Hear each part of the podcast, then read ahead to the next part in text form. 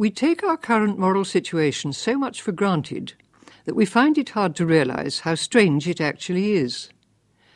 I want to start by getting your agreement over what's unique about it, and you must check what I'm saying carefully to see whether you think I'm exaggerating. The simple point is that this is surely the first time in human history when people have become aware that they're doing serious damage to life on this planet. That novelty upsets our ruling moral concepts, which were adapted for quite different circumstances.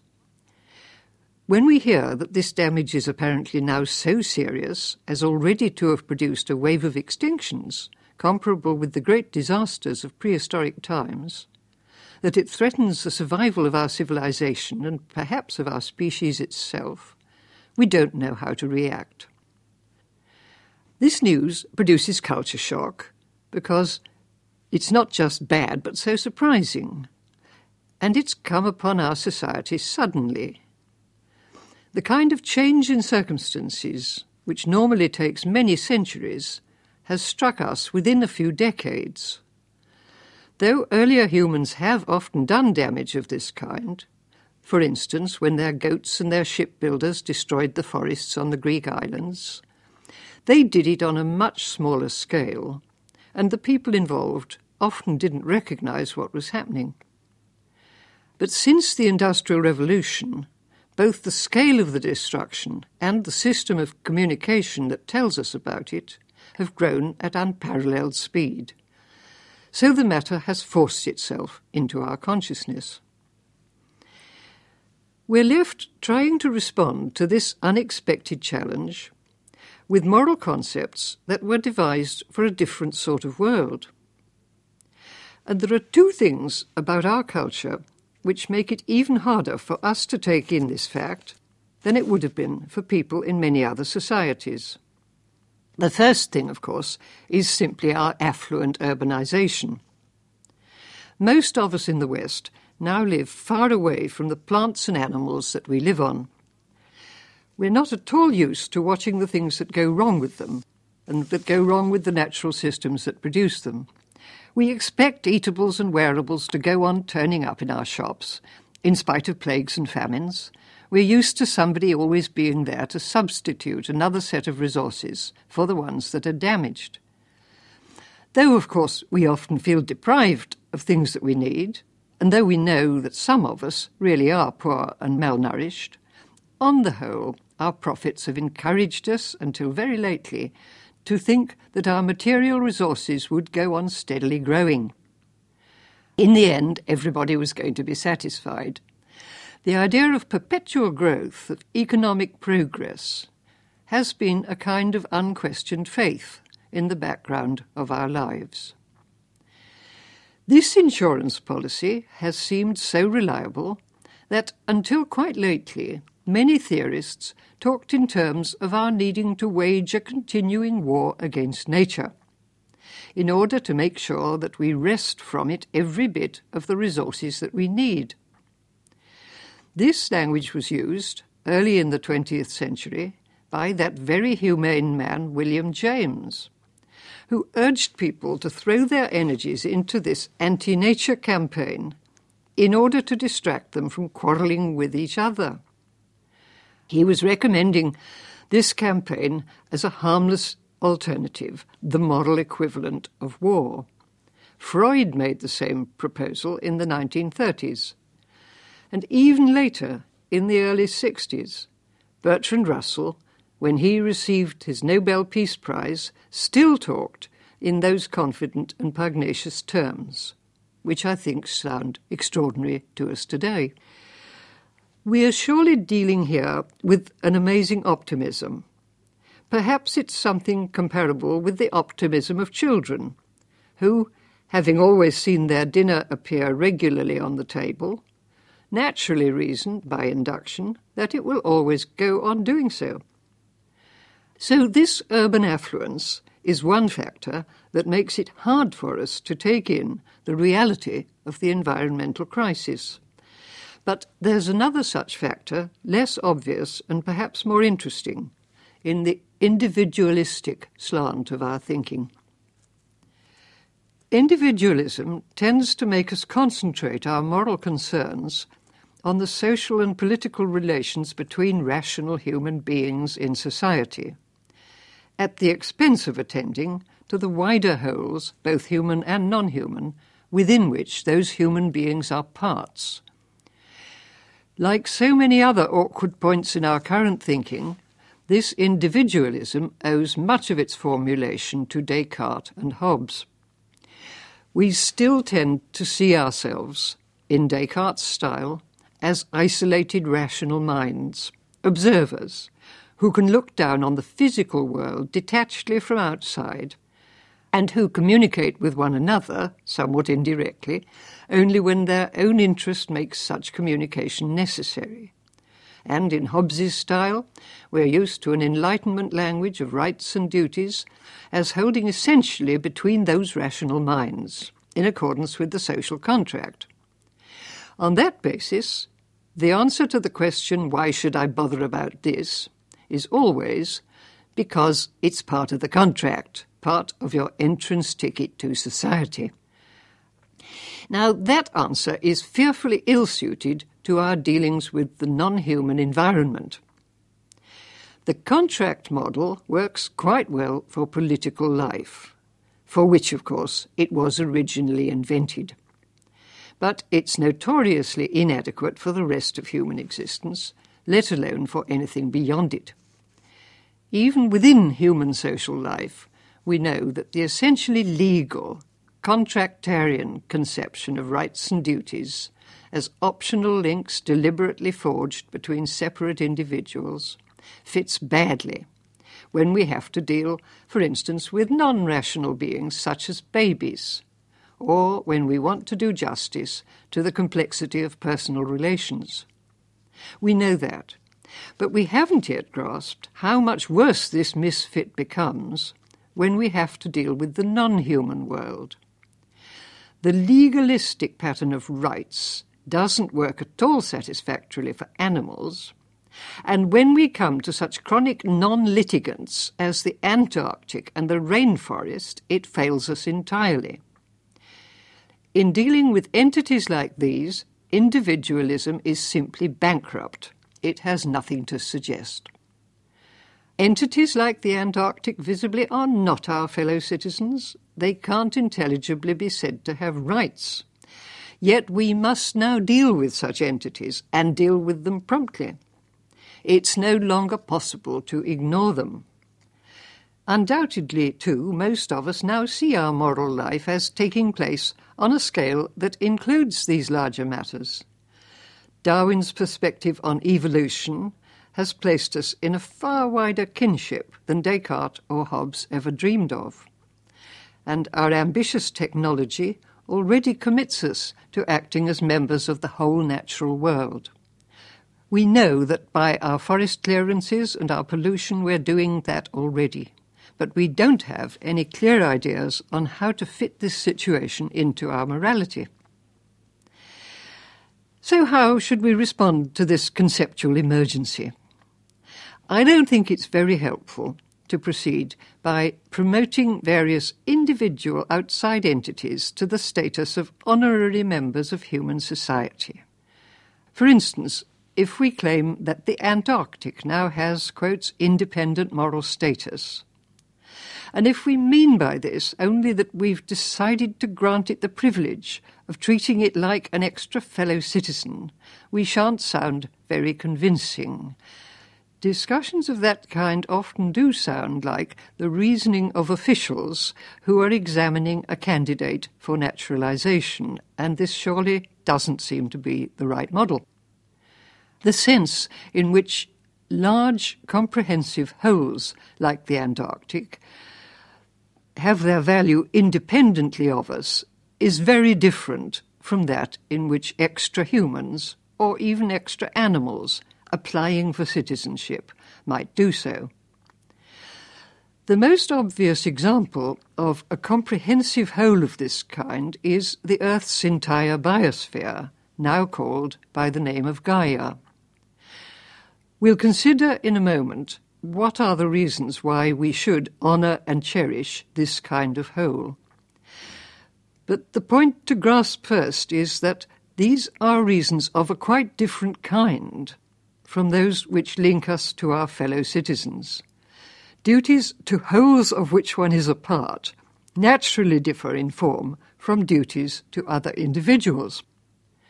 Since the Enlightenment, our culture has made enormous efforts to exclude this kind of outward-looking duty altogether from Western morality. It hasn't entirely succeeded. For instance, the idea of duty to one's country still persists, and it certainly can't be reduced to a duty to obey the government. The idea of duty to a family, clan, or racial group is still strong, even in our society, especially when this group is threatened by outside oppression, and it's outside oppression that commonly makes people aware of these wholes of which they are parts. That family or clan duty is even stronger in most other human cultures, where it hasn't been deliberately played down as it has here. Then the idea of duty to posterity is a powerful one, and it is not just the idea of a string of separate duties to separate future individuals.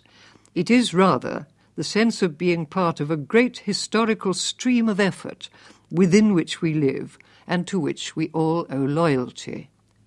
This identification of ourselves with the stream explains the sense in which we can, rather surprisingly, owe a duty to our ancestors and to our dead. And in the West, as much as elsewhere, it is thoroughly natural to people who work in any cooperative enterprise, school, firm, orchestra, church, political party, theatrical company, football team, to feel a strong duty to that enclosing whole. And of course such thoughts are taken for granted in a wide range of other cultures. Now, our mainstream tradition has of course had a good reason for playing down this corporate element in morals. Political theorists such as Hobbes and Rousseau want it above all to prevent dominant groups from exploiting that loyalty for their own ends. So these thinkers and their contemporaries in active politics swung the balance of moral thinking right across to its individualistic pole. They didn't actually lose the notion of corporate duty entirely. For instance, fraternity was supposed to be among the ideals of the French Revolution, though in practice it was often thrust aside by equality and freedom. Then Rousseau himself did try to balance the individualist bias of his contract theory by introducing the suggestion of something he called the general will. The general will was a group phenomenon in the nation, distinct from the mere summing of separate decisions in the will of all. Rousseau said this general will was something to be relied on more deeply, so that individuals were under obligation to find and follow it. Hegel later developed this and similar earlier hints into a fully fledged organic theory of the state, according to which individuals are always incomplete entities, more or less like cells in a plant or animal, units which need to find their place in wider social groups for full self-realization.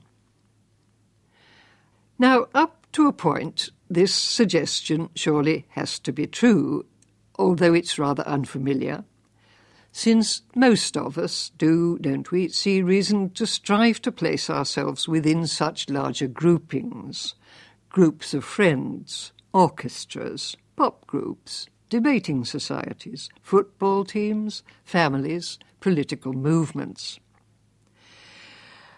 But when you state it openly, this sort of corporate doctrine tends to sound very different according to which kind of larger group we have in mind. By bad luck, Hegel centred his theory on the nation-state, and in particular on his own state of Prussia, which was then, in the early 19th century, preparing to dominate the rest of Germany and thereby the rest of Europe. Marx, who followed Hegel's organic approach, also expected his precepts to be taken up in Germany. And though he envisaged a distant time when nation-states would no longer be needed, Marx expected them to be the dominant social unit for the foreseeable future. Since the eventual adoption of Marxism in Russia turned out not to produce any sort of utopia, it is not surprising that these two unattractive examples have put people off organic theories of society, and I think that really is why they have become so put off. Thus, through most of the 20th century, ideals of individual freedom have been dominant, and many prophets in the West, for instance Sartre and Ayn Rand, have preached a kind of fundamentalist individualism, a moral outlook in which the freedom of individuals from any kind of outside interference shines out as the only unquestioned value. But these shifts in intellectual fashion can't really get rid of the corporate element from morality, and I think it's important that we should acknowledge that it's still there. Humans, even modern civilized humans, are still social animals, to whom, on average, the desolation of loneliness is at least as terrible as the threat of interference by their fellows. Besides this need for company, their talents and capacities continually require generous outgoing cooperation with others for their fulfillment, a point on which Hegel was surely right. A solitary, free individualist can't even begin to be a quartet player, a tragic actor, or a social reformer. Nor can an individualist who's interested solely in promoting his own career ever pursue those professions effectively. In fact, as Butler pointed out against Hobbes, people simply are not the kind of pure full-time egoists that social contract thinking requires. Of course it's true that we need to stop the powerful exploiting the weak, so that for our political life we do need institutions which can control the misuse of corporate loyalties to distort people's judgment. That's why a free press is needed to answer the propaganda of governments, and it's why that press itself needs to be free from one-sided economic pressure. But this need for precaution can't mean that we can dispense with corporate loyalties altogether. The outgoing social side of human moral life vitally needs them. As far as duties to other humans go, this point is probably pretty obvious to us now, even though the rhetoric of our age still often obscures it. In the human context, we probably do grasp that the proper answer to the question, why should I, a complete egoist, bother about other people, is you don't need to start from there. If you're an egoist, you are so by your own deliberate choice, a choice which probably conflicts with other values to which you are equally committed.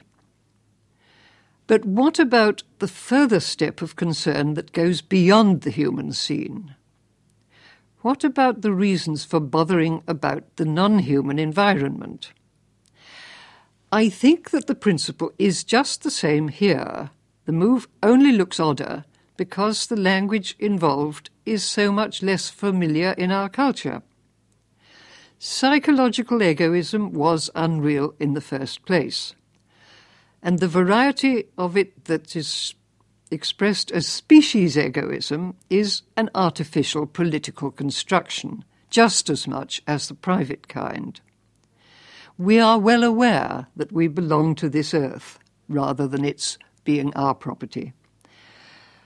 We are not machines or disembodied spirits, but primates, animals that are organically dependent on the terrestrial biosphere. As naturally and incurably dependent on that biosphere as each one of us is dependent on human society. Of course, we're a special kind of primate, one that is particularly adaptable through culture and gifted with singular talents. But those gifts, those talents, still come to us from the earth, out of which we grow and to which we shall return. The top of our tree still grows from that root as much as the lower branches. We are so radically parts of this earth that our notion of ourselves always takes it for granted as our background. Our fantasies of moving to outer space mean no more than the magic tales with which other cultures have so often consoled themselves for their mortality. There is no reason to suppose that we could possibly live anywhere else. Even people who still insist on expecting that move in the long term are beginning to see that it's not plausible to expect it to arrive in time to relieve our present emergency. Since the Cold War ended, NASA is finding increasing difficulty in raising funds to keep its programs going. And environmental disasters are likely to make that process even harder. We can, of course, respond to our dependence on the earth by viewing it merely in terms of prudence. In principle, we can decide to concern ourselves about the rainforest and the Antarctic only in the way in which we might raise the premiums on our house insurance, solely for our own protection, or less simply for that of other humans. But psychologically, this limited response is a much less natural or effective one than egoistic theorists have supposed. Very long-term prudence of that kind is curiously weak. It doesn't carry much conviction. As has been said, when the people in steerage report that the ship is sinking, the first-class passengers always tend strongly to reply cheerfully, "Not at our end." By contrast, direct concern about outrages on the natural world around us is a spontaneous feeling which has a good deal of force. Most people hearing about the wanton destruction of forests and oceans find this shocking, and, as has become clear in the last few decades, many of them are prepared to take a good deal of trouble to prevent more of it. Though we have been educated in the tradition of Descartes to detach ourselves from the physical matter of our planet as something dead, inert, and alien to us, this detachment is not at all a natural or necessary attitude. We know that we have evolved from a whole continuum of other terrestrial life forms and are closely akin to them, a point which nobody ever explained to Descartes. So it's not at all clear why we should deliberately separate ourselves from them in this way.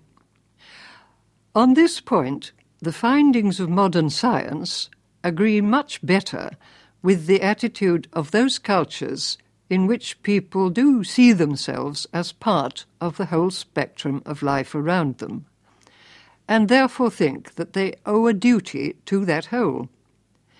In particular, there is a range of scientific findings, now expressed in the idea of Gaia, which suggest that the presence of living things has been a crucial factor in preventing our planet from dying off into a dead, inert, rocky shell, as Mars and Venus have done.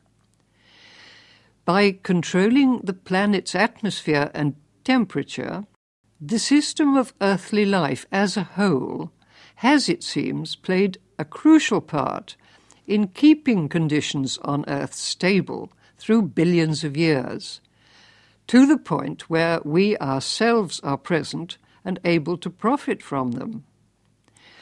That cherished blue-green sphere that we all welcomed in the astronaut's photograph would not, it appears, be at all as it is now without the ceaseless working of life on it through past ages. If this is so, what is our moral relation to that great stream of life? How ought we to regard it? Well, there's nothing superstitious about pointing out that wonder, awe, and gratitude are surely appropriate responses to that achievement.